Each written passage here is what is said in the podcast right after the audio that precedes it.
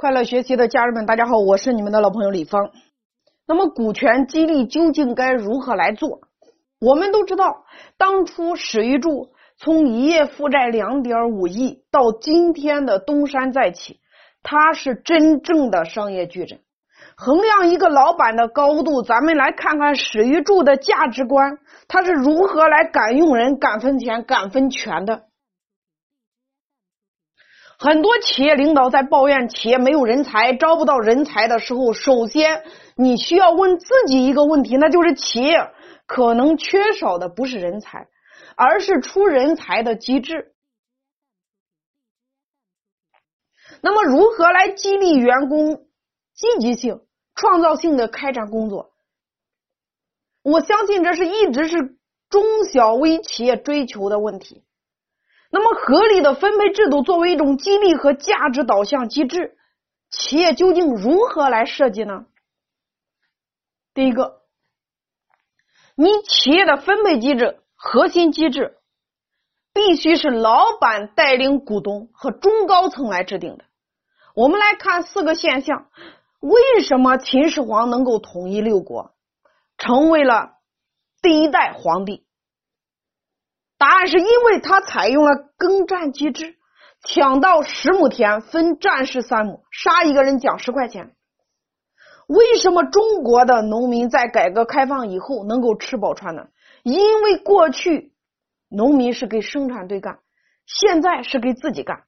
第三个，为什么我们老板在没有外界就说多少支持的情况下，仍然能够起早贪黑，无怨无悔？因为老板在为自己赚钱。第四，为什么员工能够披星戴月、废寝忘食、全力以赴？因为他们是在为自己的梦想行动，为荣誉而战。所以，通过这四个现象，我们要弄明白人是怎么回事。人都是自私的，尤其是老板；人是贪顺的，尤其是老板；人是虚荣的，尤其是老板。所以，经营企业。其实你就是在经营人，经营人你就得把握人性，然后满足人性。那么，举例，第一个，增加式、增加式分配机制。当你的公司有第一个，比如说产量或者是销售额很难提升，就是作为老板你非常想提升，但是员工就是不想。那么原理是什么呢？就是员工对于正常的收入只付出正常的劳动，你要想让他付出超长的工作，同时呢，你必须让他得到超长的回报。具体操作：设定一个生产或者销售的基数，然后把超出的部分按照一定的比例分给当事人。大家一定要注意，第一个，分给员工的部分最好占超出部分纯利润百分之五十以上。就是如果你能每天分的，你最好是每天分。最次的就是每月分。也就是这个机制适合于各种企业，老板必须把心来放大。举例第二个，减少式分配机制。当你的公司出现生产成本或者是运营成本很难降低的时候，那么原理是人只操心和他有关的事情。那么怎么操作呢？第一个，你设定一个成本基数，然后呢，把每月降低的部分拿出来百分之五十，按照一定的比例分给当事人。或者是一个部门定下一个人员基数，让其他内部就是让他的内部优胜劣汰，把省下来的底薪的一半分给留下的人。减少是就是分配机制，对于新开业的公司设定一个收支平衡的期限，然后把少亏损部分的百分之五十分给团队。大家要注意，降低部分你至少要拿出一半来分给员工。那么，通过这两个机制，我们明白，我们企业里边不是缺少的人才，而是缺出人才的机制。举例三，彩票式分配机制，因为它可以以小博大。彩票为什么这么火？第一个，它可以以小博大吗？兑奖方式简单吗？及时兑现吗？当你的企业优秀的员工在公司里边没有找到被优秀的感觉，从而不再优秀或者跳槽的时候，大家要注意，优秀员工都希望用自己超群的才智获得超长的回报，然后一直优秀。那么怎么操作呢？第一个，你要在业绩上设定一个标准，奖励当月达到此标准的第一名一个超长的大奖。大家要注意，至少是常规收入的五到十倍。因为经营人，你要把握人性，用机制来掌握人性。金字塔的原理就是操作第二个方法，每月你可以选出技术或者服务上的第一名，给一个大奖。同时呢，使用师道文化，让它神圣。第三个，你也可以设立金点子工程，比如说在工艺流程、技术创新等等方面设立大奖。也就是说，如果这个人提出了这个方面的建议之后，有专家组讨论能否实施，并派专人跟进实施效果，然后呢，把此项产生的利润的百分之十或者百分之三十分给提出建议的人。那么大家要注意，你所设立的奖项必须是优秀员工觉得值得为此一搏的奖项。大家要注意及时兑现。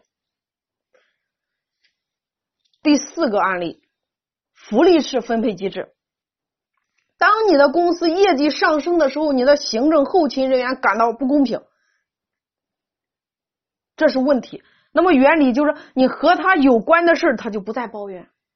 和他有关的话，他就会主动的去关注。那么怎么来操作呢？第一个，进行思想的教化，设定一个业绩目标，把超出部分的百分之零点一按一定的比例分给行政或者是后勤人员，给这些行政和后勤优秀员工的父母发养育奖。员工过生日给他父母送礼物，员工获奖可以声势浩大的把奖品送到他们家。邀请这些优秀员工的父母参加公司的年会，并且使用三道文化。案例五：按揭式的分配机制。问题，比如说你的公司有这样的问题：优秀的员工在独当一面的时候，就是很容易离职。为什么呢？因为人们都希望用未来的筹码换取今天的回报。那么怎么操作呢？第一个，你可以给他买一台车或者是一套房，承诺在公司干完就是满干在公司干满五年，这台车或者这个房就过户给他。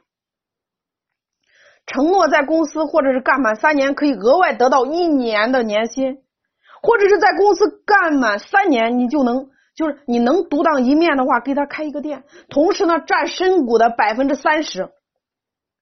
拿的钱可以多给一些吗？也可以承诺在公司干满十年，公司给就是价值五万的教材，就是五万的这个车一台。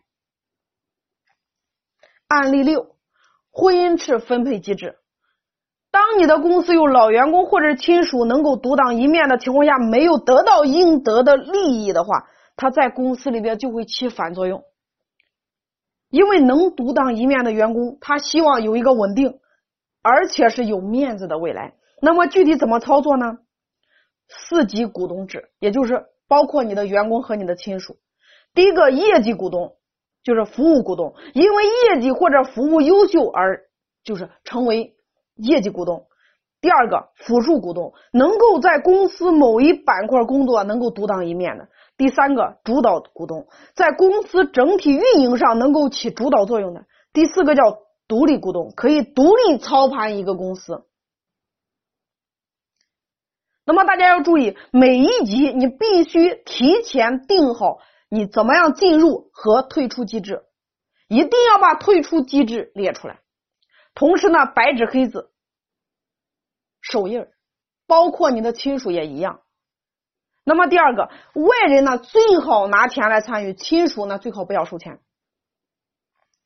机制是因为机而设置的，在设置机制之前，老板一定要造一个厂。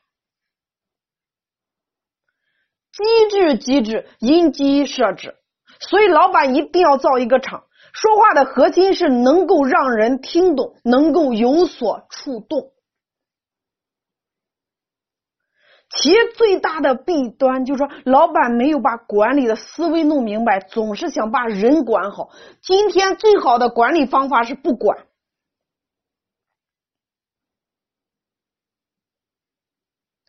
所以说呢，老板今天必须都成为教练化。员工干他能做的事永远干不了老板能干的事必须就是说你在做的时候，必须写清楚退出和减股的机制，必须使用三级梯队人才孵化方式来进行人才储备。那么，老板要做的三件事：第一个，寻找我们行业未来可以做的行业或者是产品；第二个，寻找企业未来发展的事。第三个，寻找资源，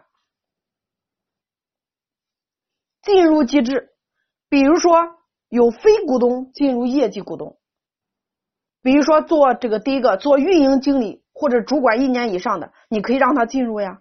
第二个，负责团队业绩在一年以上排名不低于团队数量的百分之三十，你都可以让他进入。第三个，后勤一年以内，你就根据市场化考核，平均分不低于前三名的。第四个，上一年个人业绩不低于团队人数百分之十的。第五个，思想灵魂必须和团队保持一致的。原股东百分之六十以上同意的都可以啊，这都是进入机制呀。举例七，减就是减股和退出的机制，比如说主导股东的减股或者退出机制。第一个。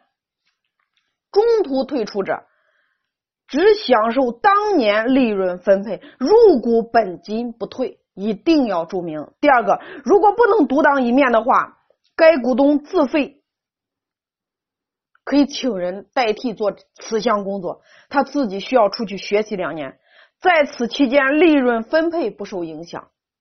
如果两年以后仍然不能跟上的，你可以酌情来减少股份。